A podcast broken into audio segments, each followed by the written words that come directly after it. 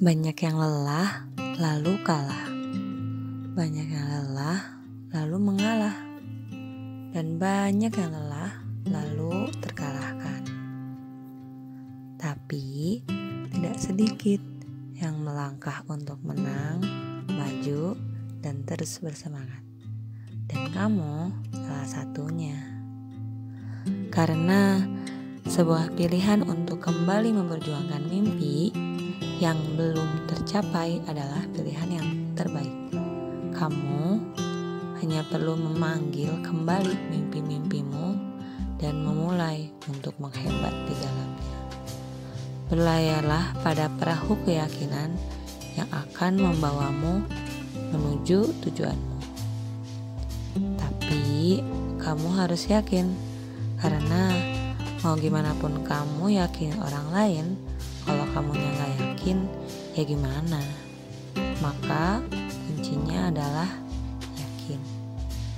Belajarlah dari setiap detail kehidupan yang kamu lewati. Percayalah, di balik itu semua akan dipersiapkan olehnya kejutan yang lebih istimewa dan tak pernah kamu pikirkan sebelumnya.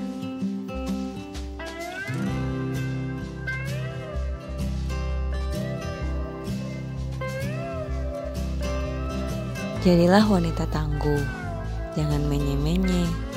Setiap apa yang kamu lihat, kamu dengar, atau kamu alami, jangan terlalu baper. Dikit-dikit bawa perasaan. Daripada bawa perasaan, mending bawa perubahan. Ya kan?